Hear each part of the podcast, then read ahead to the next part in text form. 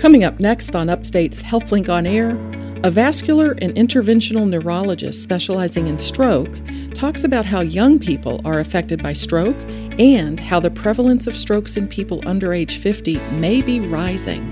You know, there's two ways to look at it. So there's like a genetic predisposition that we each have, and then there are environmental factors that can uh, sort of affect the expression of our genetic predisposition. And a theater professor from Syracuse University and a professor of medicine from upstate describe what new doctors are learning from a theater program. We are humans taking care of humans. I think that we all go into medicine because we deeply care about helping people, but I do think that along the way, the the trials and tribulations of training and the real work of medicine can make that human interaction a bit more challenging. All that, plus a selection from The Healing Muse, right after the news.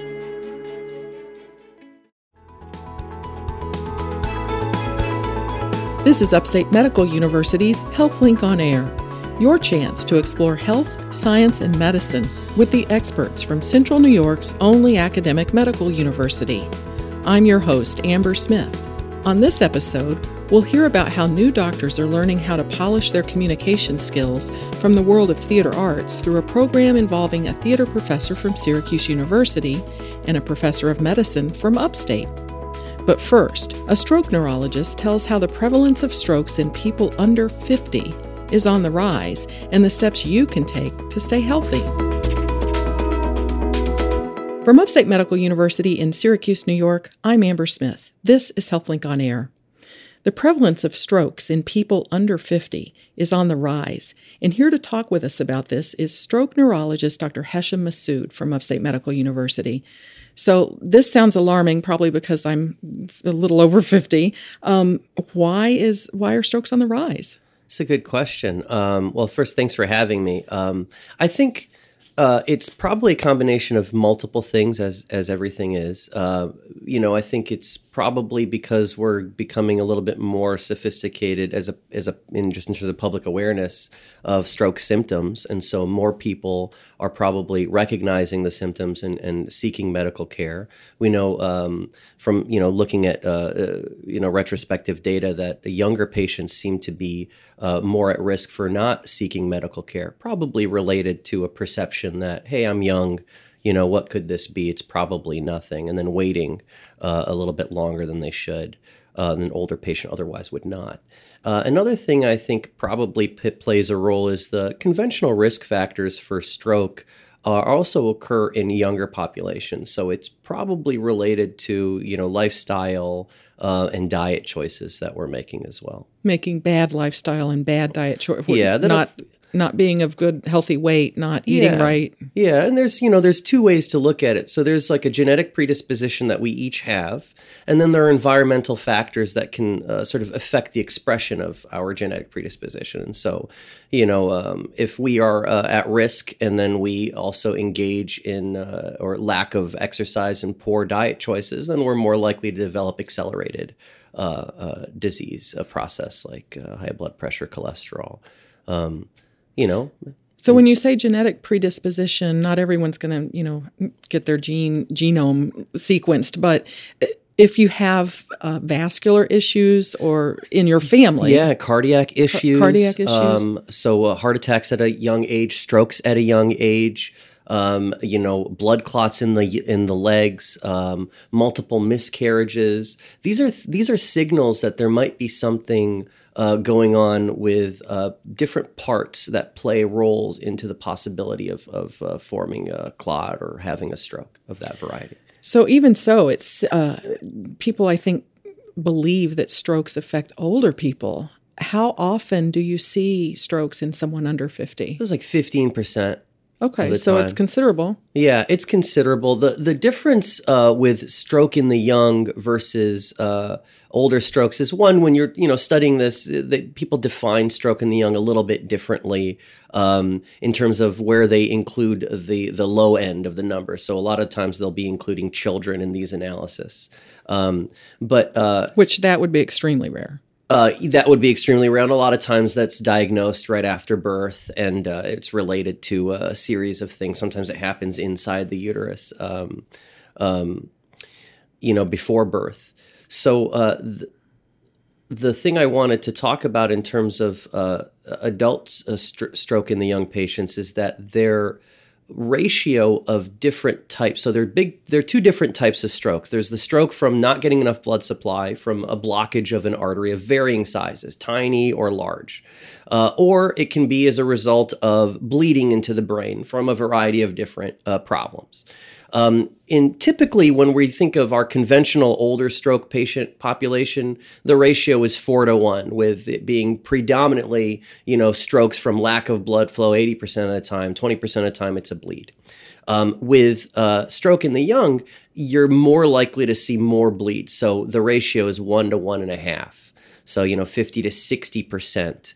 Uh, uh, of the cases are uh, bleeds, and that can be things like uh, aneurysms, um, and other uh, congenital uh, malformations of the arteries and veins that predispose people to bleeding. Which one is worse, a stroke from a bleed or a stroke from a clot? Typically, I, I think uh, typically a stroke from the bleed because it can evolve and grow, and uh, there uh, there's associated mass effect to it because it occupies a space.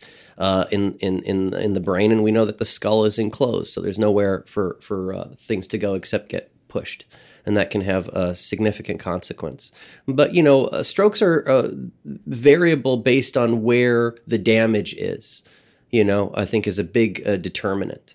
Um, the other thing to, to consider with uh, patients who are younger is their prognosis is significantly different than older patients. And I think it's related to uh, usually uh, everything else that's going on with the patient uh, is good. And so they are more likely to not have additional morbidities that would hinder their progress in terms of rehab.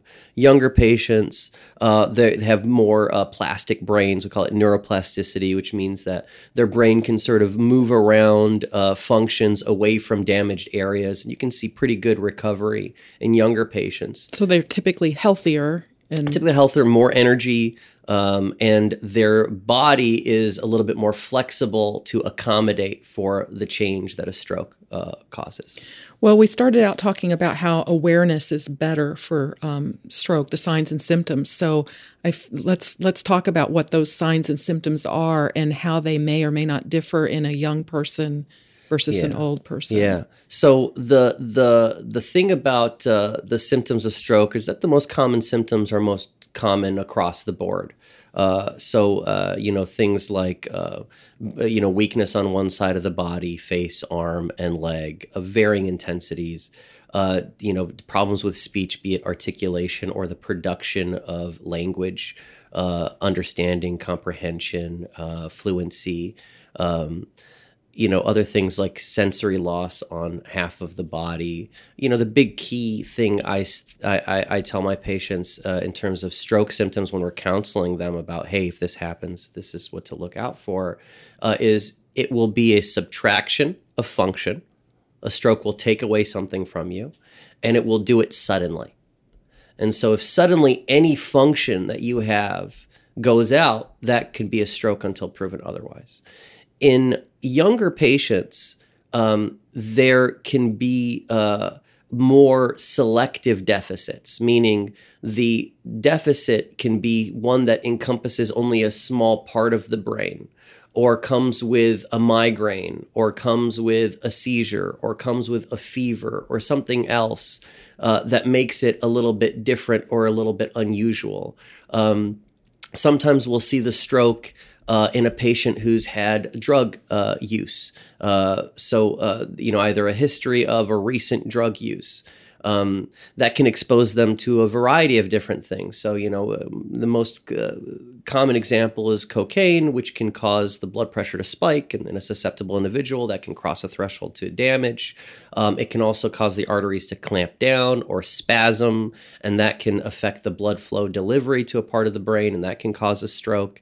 Um, intravenous drug use can introduce certain types of bacteria into the bloodstream, and those uh, uh, organisms can seed onto structures in our heart, like our valves, and then uh, that infection can break off little pieces, and that can go downstream up to the brain uh, and cause strokes.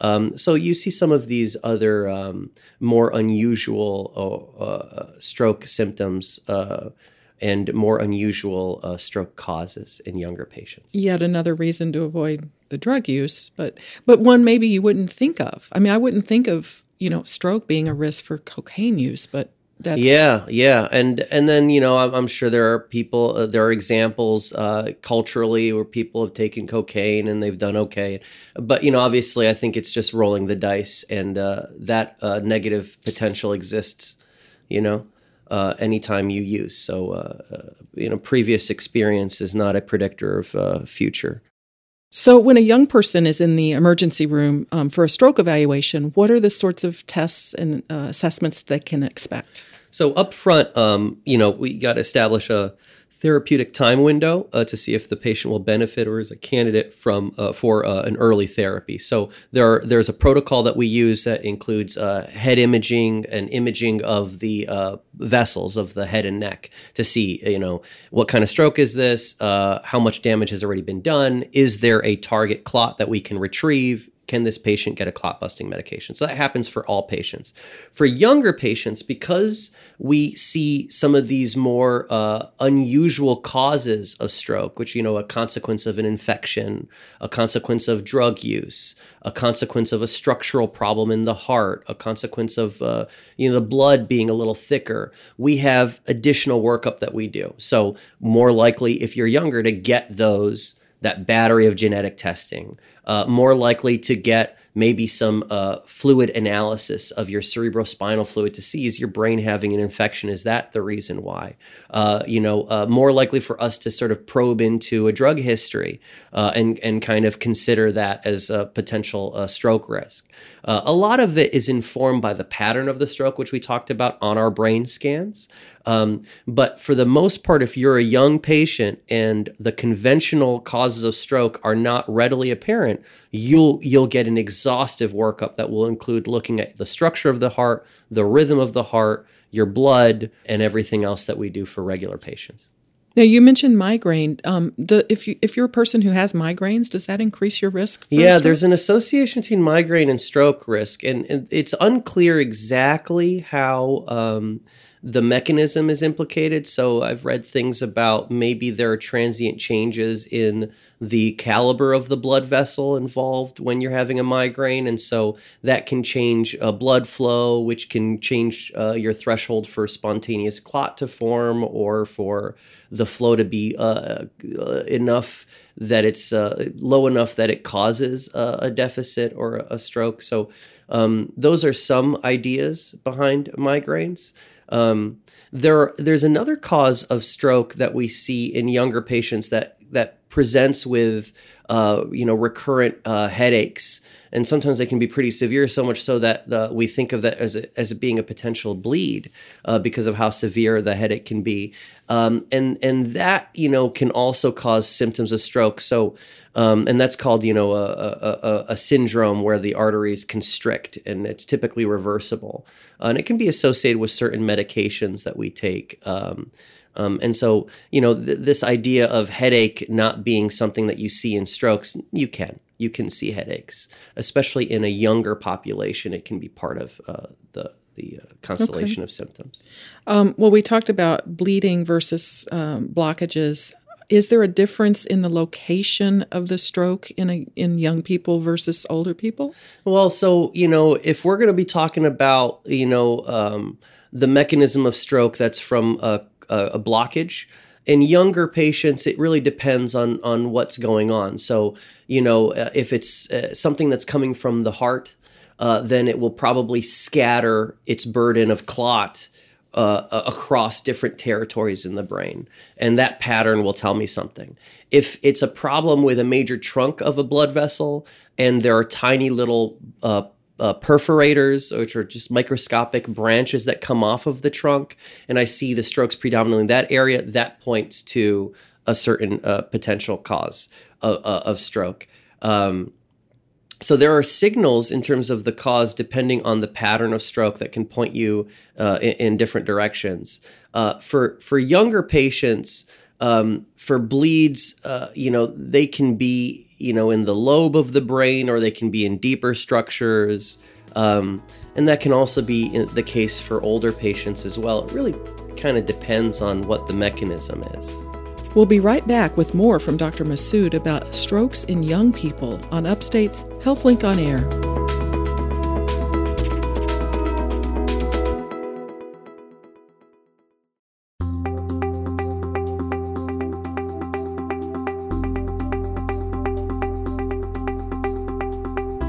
Listening to Upstate's HealthLink on Air. I'm your host, Amber Smith, and I'm talking with stroke neurologist Dr. Hesham Massoud about strokes that are there's there's an increase in strokes in people under age 50. So, can you talk to me about the difference in how a stroke is treated in someone who comes to the hospital who's 50 versus someone who's 80? So, not a big difference in terms of early therapy, thankfully. So, there's not a lot of guesswork. Uh, you know, uh, if you're coming in with a stroke of uh, one type, which would benefit from removing a clot or breaking down a clot, then you are a candidate for that, regardless of your age. And the things that uh, that come into play are, you know, things that have to do with your uh, brain scan uh, uh, and and some of the other factors, but not not age. You know, in fact, it used to be the other end of the spectrum where if you were old, it would be like, well, maybe we're not going to give you this treatment because it carries a risk to it. Um, so uh, there's no big difference now between young and old in terms of uh, treatment.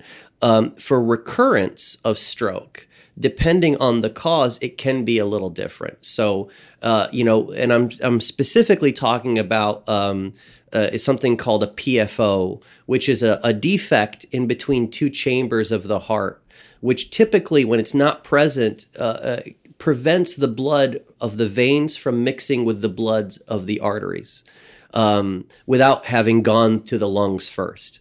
And if you have this defect, which one in five people have, called a PFO, then that mixing of venous blood before it reaches the lungs can occur uh, with arterial blood that actually goes to the brain. And what that means is that a clot from the leg can find its way to the brain. And in a young patient, it may be worthwhile to close that PFO with a procedure where you, you know, go through the groin and you close it uh, with a device. Where in an older patient, you would not benefit from that.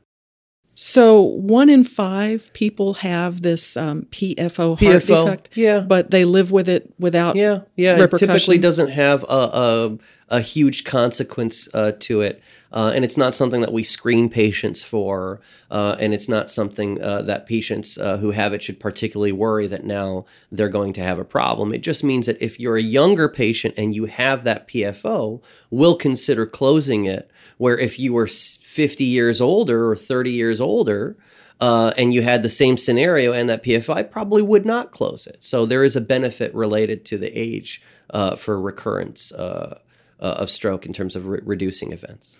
Is it just assumed that someone who's young, their blood vessels are healthier because they, they haven't aged as much as someone who's older? For the most part, yeah, unless they have a genetic predisposition uh, where their arteries are older uh, because of some structural problem or some, uh, you know, uh, genetic uh, predisposition that they have to having uh, defects in their arteries or weaker arteries. You know, one cause of stroke we can see in younger patients is injury to the wall of the artery on the inside, and that can expose the inside of the artery. You know, it has three. There are three walls, and the most the innermost wall, if it peels a little bit, then the undersurface of that is something that's going to clot off and that clot can be loosely adherent and, and break off and go to the brain, or it can block off that major artery at the at the point of the tear. And you see that in older, in, in sorry, in uh, in younger patients, and it can be a result of trauma, or it can be um, a genetic predisposition because of a connective tissue disorder or something that's undiagnosed and undifferentiated that you know causes their threshold to be a little bit lower. And we can see that sometimes you know spontaneous uh, dissections of of arteries major arteries going to the brain do young people um, do they necessarily have a, a, better chance of recovering from a stroke? Yeah, yeah, and I think it's it's related to um, some things that are, are, are pretty intuitive. You know, younger patients uh, having more energy, being more engaged, uh, typically uh, having uh, uh, you know uh, a brain that is a little bit more plastic. We talked about neuroplasticity uh, and the ability of the brain to sort of uh, rearrange locations of function depending on where the injury is. That's more, uh, there's more ability to do that in a younger patient than in an older patient. Let me ask you a little bit more about risk um, because it seems, I mean, people, we've talked about genetic predisposition, but what about are there social or economic factors that sort of set someone up to be at higher risk? One thing uh, off the top of my head is obviously access to, to high quality primary care uh, so that you can get ahead of your conventional risk factors for strokes, like the big one being high blood pressure, you know, diabetes, cholesterol, uh, getting smoking cessation counseling, you know, lower social economic status, uh, you know, is associated with uh, tobacco smoking. Uh, and so, you know, those those are things that, you know, can can affect your your risk. Um, and then uh, you know certain lifestyle uh, choices depending on on the environment you know with the exposure to the, some of the, the drugs that we had talked about or infection risk. Do you know anything um, like worldwide i'm wondering if if i had a stroke in a in a developed country another developed country would i get similar care? Um, are other countries treating stroke and looking at it differently than in america? No i think uh, i think for the most part um, you know uh, the therapies are being administered. Uh, I think that may based on the care model, you know, private versus public, or you know, socialized medicine versus private medicine, may have some differences. Um, uh, you know, in off hours or on uh, the weekends when it comes to the uh, delivery of emergency care. Uh, I think we can, you know, draw some some uh, parallels to our VA system, where you know sometimes they'll have to kind of you know, uh, transfer the patient to a higher level academic center for certain things. Uh, um, so, uh, you know, I think the bigger problem probably exists uh, in in the in the uh, in the second world or third world countries where uh, you know we're behind. They're behind on a, a lot of a lot of things, including recognition of symptoms, availability of treatments. Um, in terms of, I mean, it seems like we have such high tech um, interventions here and, and also medications. Yeah. I just wonder if they're across yeah. the board. Yeah, yeah, and and it does require a lot of investment, especially for um, one of the treatments that we do for strokes includes uh, having to go to an angiography suite. Uh, that's a million dollar room. Uh, the devices we use to retrieve the clot are very, very expensive. Um, the the imaging uh, protocol that we use, so the series of scans that we use to select you for benefit or uh, of, of this procedure, just to see if you're a candidate, the, that's expensive software. Um, so yeah, there are lots of resources uh, that are utilized for stroke therapy. The the great news is is that the treatment effect is incredible. I mean, you know, one in two, one in three patients. Uh, that, sorry, you know, the, the statistic we use is the number needed to treat, which is how many patients uh, do you need to treat uh, for you to see the observed benefit? And uh, and for this kind of therapy, it's you know two to three, which is wow, really incredible. Well, let me ask you, getting back to someone in their fifties who has a stroke, um, and and let's say they have a good recovery, um, what is what is their life like after the stroke and after the immediacy of of that? And then they've gone through rehab, I assume. Yeah, yeah. I think there's um, a significant uh, social and economic cost to having a stroke. Um, uh, and obviously, if there's a, a residual disability, that's going to be more notable. Um, I think there's a psychological impact to having a stroke. Uh, a stroke can be a very dehumanizing condition, uh, and I think that that um, can uh, can have reverberations later on uh, well beyond their admission and, and completion of their rehab. And I think um, we're starting to spend uh, a little bit more uh, time uh, trying to anticipate patients who are going to have a little bit more of a uh, rougher time psychologically. You know, post stroke depression being something that uh, we know is under underdiagnosed likely. and and we can certainly you know try to you know have a, a multidisciplinary approach to stroke care. Does it set you up for having um, cardiac issues or other uh, diseases because you've survived a stroke? Does it mean? No, I think, you know, typically uh, strokes in the young, eh, you know, unless it's not, uh, you know, if it's a stroke from a genetic predisposition, a metabolic problem, you know, something that accelerates you uh, uh versus someone else, um, then typically the that whatever caused the stroke is causing other problems in other organs. you know so autoimmune uh, uh, problems or if you have a blood clotting disorder then other organs their blood supply may get clotted off you know or you may get clots in the veins or miscarriages or uh, or whatever it is, uh, depending on your unique uh, situation. But if it's just a stroke in isolation uh, and you've excluded all of the other causes of stroke, then the recurrence uh, risk is pretty low.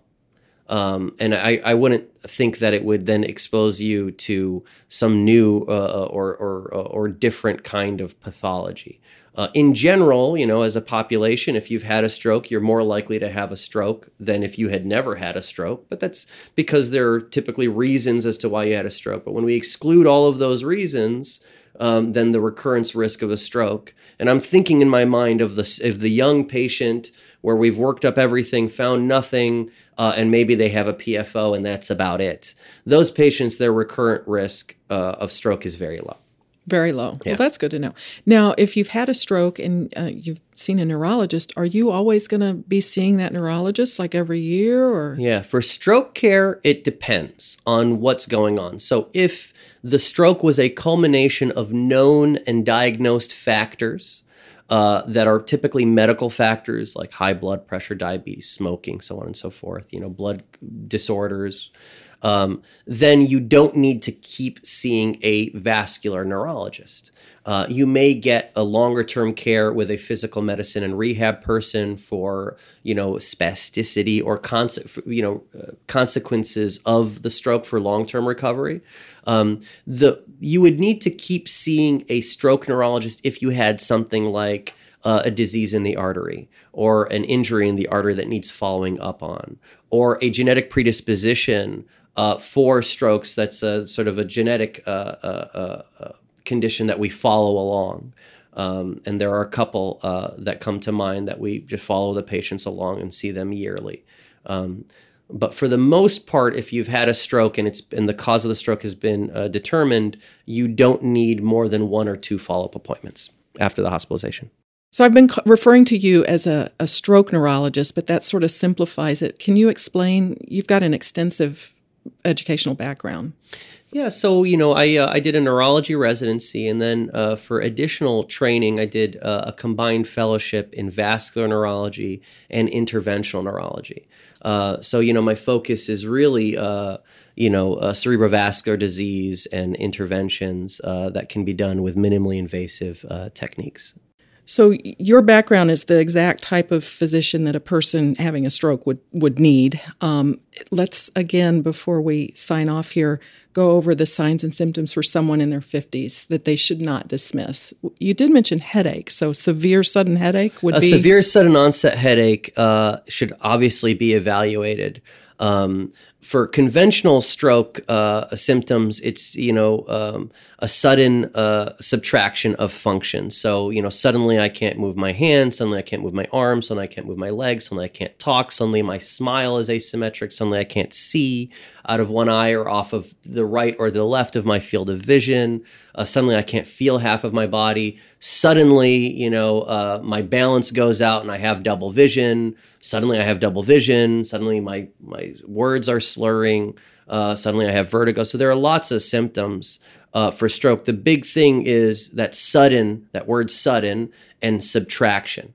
Uh, the most common symptoms are in that acronym FAST, which is face, arm, speech, and then T is time to call 911. And those are the, the most common symptoms of stroke because most strokes are in the front part of the brain circulation, and that's where those things uh, uh, reside. Uh, the back part of the brain uh, can have strokes, but less uh, common, and those symptoms are like the double vision you know the the vertigo symptoms so on and so forth the gait imbalance and those are the ones that i think fast misses out so that's why i just tell my patients you know suddenly you can't do something 911 no matter your age. No matter your age. Well, this has been very helpful. I appreciate the information. My guest has been upstate stroke neurologist Dr. Hesham Massoud. I'm Amber Smith for Upstate's podcast and talk show, HealthLink on Air. Next on Upstate's HealthLink on Air, what new doctors are learning from the theater.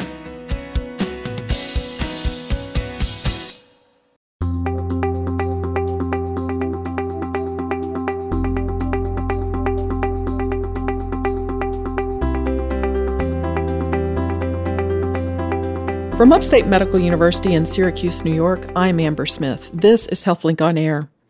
Doctors have a lot to learn in medical school, but when they graduate, they have to be able to use that knowledge to help patients, so they have to be able to communicate with patients. Educators at Upstate have an innovative method for helping new doctors polish their communication skills. And here with me in the HealthLink on Air studio to tell about this program is Dr. Stephen Knoll, a professor of medicine at Upstate and the residency program director, along with Stephen Cross, who's a professor of drama at Syracuse University. Thank you for being here, both of you. Thank, Thank you. you. The program is called Education Through Theater Arts, and some of the administrators from Upstate gave a presentation about it at the Innovations in Medical Education Conference in Los Angeles recently. Can you tell us how that was received, Dr. Knoll?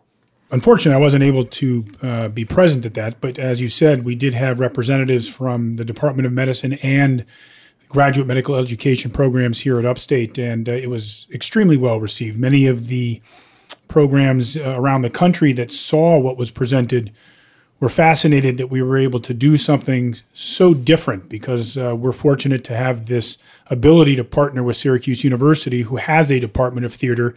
Most medical schools don't have that opportunity. And so nearby. Exactly. Like literally almost down the street. But um, now we also ought to say resident, what that means. That, that's a doctor who's sure. completed medical school? Or? Right. So a medical student does four years generally of education when they finished, they received their uh, degree, which could be a medical degree, MD, could be a, a, doctor of osteopathy, DO, and then they enter into postgraduate training, which we call a residency. Okay. Well, let's talk about how this program works and how you connected with Dr. Cross. So it actually started with a communications program that I developed, and I've actually spoken on the radio before, uh, called Learning to Talk or treat all like kin. That was something I started back in 2008. Very much a communications program using standardized patients, a very, uh, variety of challenging communication exercises that we do uh, on a yearly basis for approximately now about uh, 110 uh, postgraduates, so residents. And I wanted to do more. And um, really, it was through a variety of sort of circumstances and connections that I was able to uh, finally meet uh, Stephen. And uh, I approached him with just some of my interests.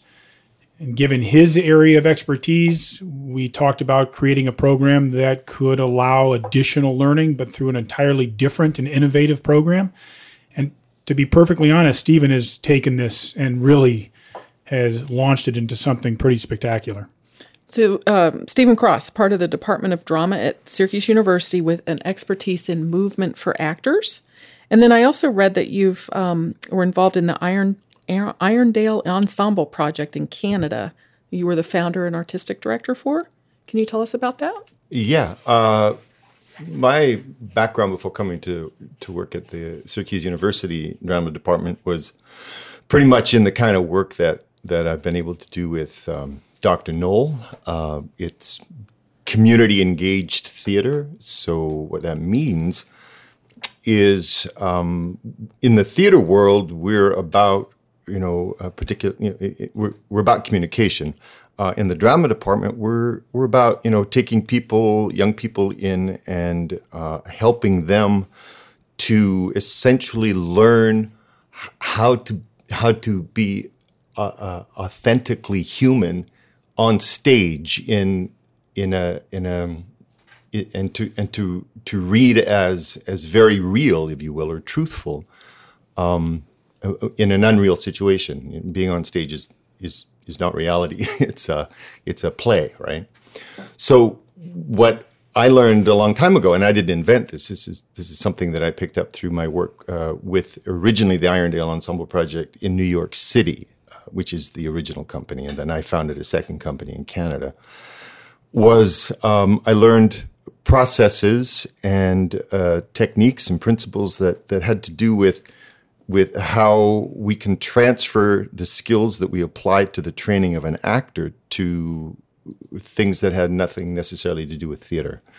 So, um, uh, interestingly, theater is drawn from real life uh, and so there is already a corridor, if you will, or a communication uh, a line of communication between the theater world and real life. And so, I guess in a way, what we've done uh, with the Irondale Ensemble, and then here in this in in uh, Syracuse with the Building Company Theater, which is a new, uh, relatively new theater company that I founded here that does the same work, is we just kind of reversed the process. So now we're taking theater takes you know learning from real life and brings it into the stage. And i guess what we're doing is we're taking things that we've developed in our rehearsal rooms and our training rooms in the theater and we're sending it back down. So so that we we found that what it what you need to become real on the stage uh, to be present to be human to be in the moment to be listening to be empathetic that that all of that stuff uh, you know, we did such a great job in the theater and learning how to train people how to do that uh, in an unreal situation. We found that those same exercises can go right back down the corridor and work with people that aren't necessarily interested in becoming actors, but you, you still have to deal with human beings your whole life, right? So, so it's it, it's a lot of life skill development. I think is is a way that it, I think that's, that's what we've done is we found an innovative way to help people develop, nurture, um, enrich, you know, their life skills. And so it's not it's not that you're teaching doctors to act a certain way. You're just pulling out of them their authentic. Exactly. Exactly. That's great. Yeah. Exactly. It's already there. It's just part and parcel of being human. The demands of being a resident, uh, and which which I only can I only know about secondhand because I've never been through it, but you know those demands, uh, like any profession, maybe more so in the residency program, given given um, you know the frontline work that that medicine is is involved in, the sort of boots on the ground, first responder work, the stresses involved with that. Uh, it can you know it can it can create barriers between you and and your natural abilities. So we're we're hoping that the theater work can help um, you know open those barriers up, create create openings and well, let me get back to medical school and ask Dr. Knoll, um, why is this part of graduate medical training? Because it, it doesn't sound like it would be, you know, a logical thing to include in medical skills. But so why is it part of the uh, training here? Well, so it's it is not it's not a mandate that we do something like this. So this was really something that is, I would say, something I'm very much passionate about. Uh, communication is paramount. We we are humans taking care of humans, and I think um, over generations we've been educated on being wonderful scientists. I think that we're, as a whole, very bright. Uh, I think that we all go into medicine because we deeply care about helping people, but I do think that along the way, the the trials and tribulations of training and the real work of medicine can make that human interaction a bit more challenging. And this is an opportunity to really bring back that human interaction during one of the most difficult times in your medical training. And if you can do that now, learn that skill now, become authentic now, the likelihood is that's going to be continued, hopefully even improved further, because medicine is lifelong learning. Mm-hmm. And so that's to, that to me is why it's so vital that we do this while we're young in our profession rather than ignoring it altogether. You're listening to Upstate's HealthLink on Air. I'm your host, Amber Smith, and I'm talking with Stephen Cross, a professor of drama from Syracuse University, and Dr. Stephen Knoll, a professor of medicine at Upstate and the residency program director. What makes communication such a challenge. It shouldn't that be like a natural thing for people? Why is it why are there challenges to communicating? I think communication is interesting that, that Dr. Knoll spoke about lifelong learning. I think communication is one of those things that we tend to take for granted. And communication, the spoken word itself, is of course just one very small part of Right. Um, and, and in fact, uh, I would go so far as to say that our, our uh, socially, certainly politically, we're we're dominated by those who are good word smites. You know, people that can can put together sentences and construct arguments, etc. Um, eh, so, but that level of communication, which which I think dominates, um, it has has not necessarily anything to do with the physical or emotional, uh, the, the, the overall human being, right? Um, and there are whole whole segments of our society who uh, have not necessarily either that's not how they communicate at best. You know, lots of us are are, are, are more physical, you know, dancers dance and, and singers sing and, and artists, visual artists paint and construct things, etc. So the modes of communication are, are, throughout human history and certainly today are, are, are myriad. Uh, but uh, in, in, in today's world, there is, there's a kind of a hierarchy and and we, if we get channeled in one in one direction, if it becomes just the spoken word, if it becomes just sort of the internet language, then only a few people are going to be able to dominate that or feel comfortable in that world of communication. And so then a lot of the other folks, or even the parts of us, um, you know, that that we want to use to communicate, uh, uh, we we don't we don't exercise them so that they remain kind of dormant or um, what's the medical phrase for hypertrophy for something that doesn't get used so it sort of falls into disuse or atrophy yes. atrophy thank you yep. sorry right, right right atrophy that that uh, I, I, think that's what happens with communication. I think I think we kind of get we kind of get one part of us is really good at it. It's like my son. Uh, I didn't grow up with with cell phones and stuff and texting, right? right? So my thumbs are a fifth, you know, or my generational thumbs. My son's thumbs He's like 19. He, so there's part of his body that is absolutely activated and alive. He communicates extremely well with this. Other parts, uh, and I won't talk about my son anymore because that won't be fair, but you know, other parts of us we don't exercise and we, we don't develop. And I think one of the, and, and so they, they atrophy. And I think one of the things that the communication work that we that we uh, we go after with with the uh, uh, education through theater arts program, the residents, is to give them access to the to the rest of their of themselves. When so, you uh, when you said the word hierarchy, I thought you were going to talk about you know you've got the physician patient uh, hierarchy, if you will, and what that does to the communication. Because you're looking are you trying to kind of build a two-way back and forth? So i'm i personally don't subscribe to the hierarchy. I think that is part of the issue as it relates to communication when we think of ourselves as being somehow above those that we care for. We're humans taking care of humans. We certainly, I hope, have the knowledge to be able to provide that care, but knowledge can only go so far. If you can't communicate and you can't emote a certain type of empathy, you're never going to connect with though and it's not just as a doctor i'm in any relationship right? So i look at the physician patient relationship as a relationship like all other types of relationships. There's trust that has to be developed. And you know I, I sort of think about we're sitting here the three of us having a discussion and your listeners are hearing it very different than seeing it. Hmm. What would your listeners be taking away from the three of us right now if they were also watching this through some type of video? Watching our hand motions, how we connect. What, what are our facial expressions? What they're only getting is our words, but inflection in our voice. Right. But they're not seeing my hand motions, my smiles. That's part of communication.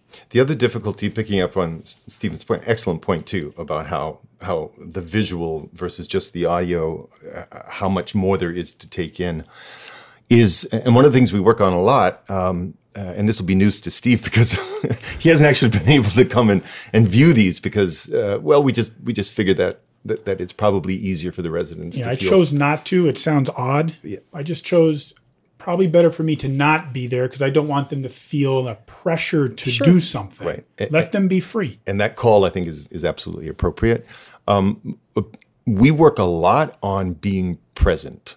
So going back to your question about communication difficulties, is it's not only that the people who are listening to this program uh, are are are only hearing it, not seeing it. It's also that they've got a hundred thousand things on their mind. One of the things that I found, and uh, Steve can correct me on this, is I feel that residents are often feeling like they have to get to a right answer. They kind of have to somehow hear what's going on and come to some kind of a conclusion or a diagnostic kind of some kind of a result, um, which can take you out of the present. So it means that you are not actually seeing and hearing and experiencing what's really happening to you right now. you're there, but your head someplace else. So uh, it's sort of a, a, um, a line in the theater about you know how joyful it is when we can actually get our minds and our bodies in the same place at the same time. So so uh, I think that's a hindrance to communication. Well, there's certainly challenges in medicine with uh, here you are as a physician having to talk with a patient potentially about something you know devastating or a crisis that you're having to get them through. That has to add to all of that as well, right? Yeah. Agreed. And then, not to mention the language of medicine, which many patients can't understand some of the words doctors use. And that's some of the work that we do in our other communications program, the Learning to Talk program, is really addressing what you're talking about. It's, it's we we have a language that's not a language that's necessarily understood by all. We need to speak their language, not expect that they understand ours. Well, let me ask you I was going to say, are there physical things a doctor can do to improve their communication? And one of the things, maybe, you know, do you talk about, you know, the white coat and what that does to the relationship? Is that useful? Is it good? Yeah, yeah. I mean, we we work with physical uh, presence, to use that word again. Uh, so when when uh, the the residents when they first started coming down to the theater, um, and I guess this is word of mouth sort of filters through the, the house staff, but they would show up essentially dressed with white coats and stethoscopes and pagers, and uh, they looked like a team of doctors. And then slowly we encouraged them to divest themselves of that stuff. And, and they, and now they arrive in sneakers and, you know, they're essentially a little physically present. Uh, I mean, uh, they present more relaxed. They they kind of come in and and and I think it's the culture. I think and which is a really cool thing is is I think that the culture of the theater over the years that we've been doing it in cooperation uh, with in in partnership with Upstate is that there has become a kind of an understanding that this is part of what it is to be a resident at, at Upstate is this this the other look. thing, this theater, right. this right. this feel, right? And that on these mornings you can go and grab a coffee, show up at the theater. Um, we begin doing exercises. I think I think people still arrive uh, for the first time. They arrive a little kind of nervous, and so they're physically kind of. But if pretty soon that drops away because they realize that it is about group. It's about group mm-hmm. work. It's about team. It's about it's about people supporting one another. It's about trust, uh, and it's not about them having to sort of stand up and deliver. Um, all by themselves. Yep. Yeah. Agreed. So, yeah. And I think you know it's you hear now a buzzword in medicine is about burnout. You hear that a lot. Um, and you hear about wellness, resilience. I believe that the work that Stephen is doing with the house staff is an opportunity for them to really become more well, if you will, and to develop that resilience because, again, they're learning to be authentic. And the stresses, the, the trials and tribulations of residency sort of goes away, right? They, they show up relaxed. That's not necessarily the way residency is generally practiced. That's not the way you see it in school. So this is just a, such a unique opportunity, not only helping to develop these lifelong skills, but it's a great way to also promote wellness. Well, if you think about it, most people go into medicine because they want to help people yeah, exactly. genuinely, yeah, exactly. and this you know, and we, we we often have an opportunity at the end of sessions to just have a little bit of talk back, uh, and that is something that gets said uh, uh, repeatedly. Is you know we're here because we really want to do something on behalf of humankind. You know we, and there there is this other. So there's the humanities side of it, and then there's this sort of hard science that kind of right. has to be present because you're dealing with so so many things, so many procedures, so much understanding, so much knowledge that it's all about you know empirical data. This is what the body does and doesn't do. And I think this does give them an opportunity to to exercise that other side of themselves. And and it's interesting how many of them actually have a background in the arts. As, as, as students in high school or, or maybe even uh, undergrad, that they were participating in plays or music or a lot of dance. Um, and I just want to take a moment to, to make it clear that not every teaching hospital or university hospital would understand the value of this. So I really want to make sure that it, you know that I say thank you to Stephen because um, you know it the arts aren't always embraced in this way in terms of you know what the value that they add to other disciplines. Well, we've talked about uh, what the physicians are learning, but what about the patient? Are there things that either of you can recommend that he or she do to improve their communication with their doctor? I think that's an excellent question, and I'm not sure that I have the right answer at the tip of my tongue. I will tell you, I think that the standardized patients that we have through our standardized program, it's an opportunity for those individuals who are patients just like all of us to practice the skill of being the patient, right? And the communication with the learners. So I would I would argue that yes, by involving yourself in the education of the trainees, probably is going to help to make you also more understanding of what it is that the docs are going through mm-hmm. And probably help you to then relate better to your physician moving forward. But I, that's just an initial thought. I'd have to give it a lot more thought but, to give you a better answer. I would certainly support that. Uh, I uh, am a patient often, and I, I recognize that I only go to see my doctor when I'm in trouble. You know what I mean? I don't right. hang out with my right. doctor any other time. I don't get to see my doctor throw a frisbee. I don't get to see my doctor, you know, play with their dog. I don't get to see my doctor anything except when I'm in trouble. So uh, I have over the last several years working with these residents have actually uh, on one or two instances I've been in an examining room waiting for you know the the the doctor to arrive, and one of the residents has walked in, uh, and uh, it's it's always causes me to, to go okay right yeah that's right so these people do this too. Okay so but but what it what it causes me to understand is that as a patient i am illiterate in terms of what it is that a, a resident goes through and what a, what a doctor has to be and the fact that that there is a human being standing there in front of me and that the human being is doing the best that they can to make sure that i am comfortable being looked after, et cetera, et cetera. So, so it's an excellent question, and and uh, uh, you know, it's probably some somewhere in there. There's more work that can be done somehow yeah. to to bridge that gap. Yeah, agreed. You know, one of the programs that we're involved in that has grown out of it, out of the ETA program, the ETTA program, is is work that we do at the VA, yep. where we were brought in uh, again. You know, thanks to Upstate's um, um, vision to help bridge the gap between residents who rotate through the, the Veterans Administration Hospital. Many, if not most, of the veterans hospitals in the U.S. are teaching hospitals or part of a teaching program.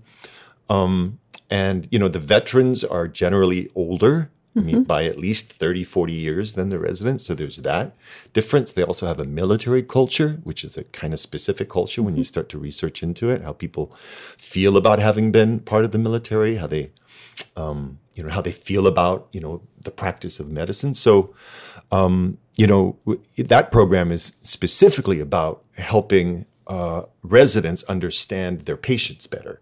Hmm. Uh, we haven't yet moved to the point where we're working with the patients so that they understand the resident better. Yeah. But it's certainly part of the it's part of what we talk to residents about is is that is is to accept and understand that there is a difference here, a gap, and that if you're struggling with that gap, it's it's kind of natural to struggle with that. It's not sure. something that you automatically are going to be able to to understand or to solve. You know, it's a real thing. Yep.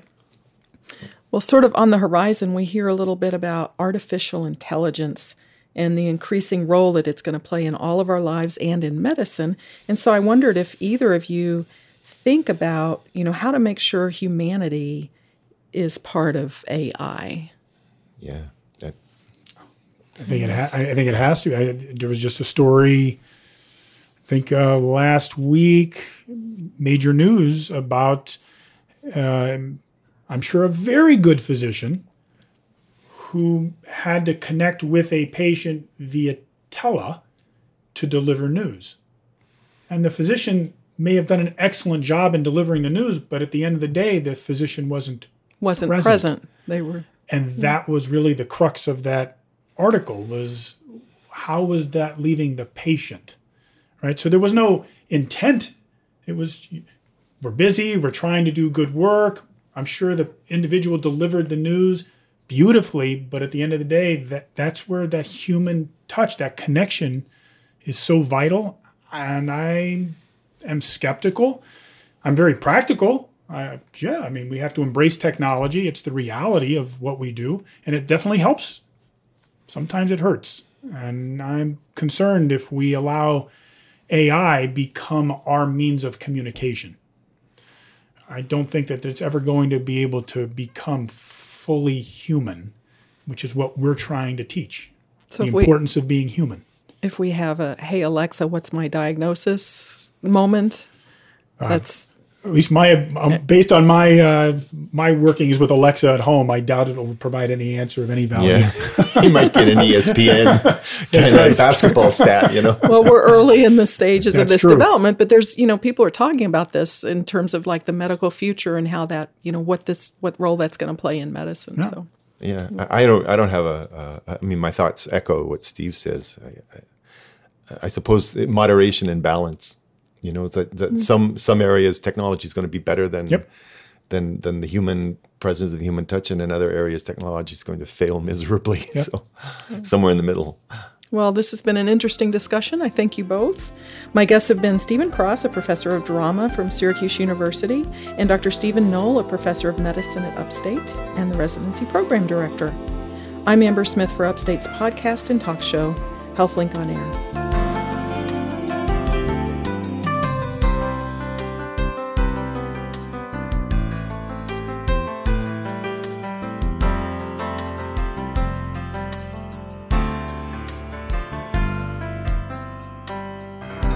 And now, Deirdre Neilen, editor of Upstate Medical University's literary and visual arts journal, The Healing Muse, with this week's selection.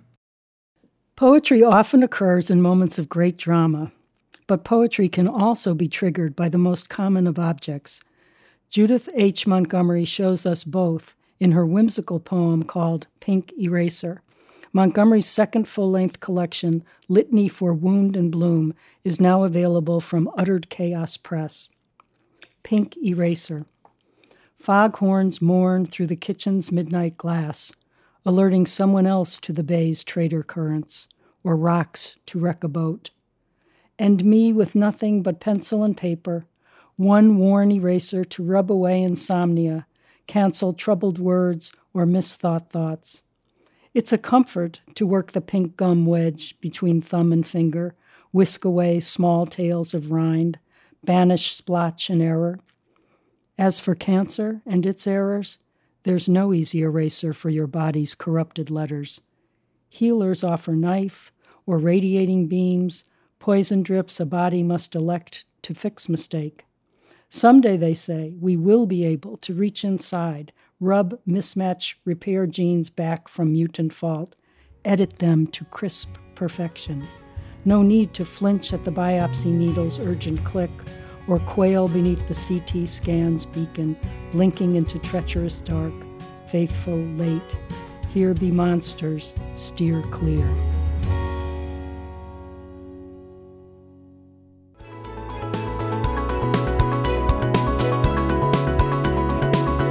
This has been Upstate's HealthLink on Air, brought to you each week by Upstate Medical University in Syracuse, New York.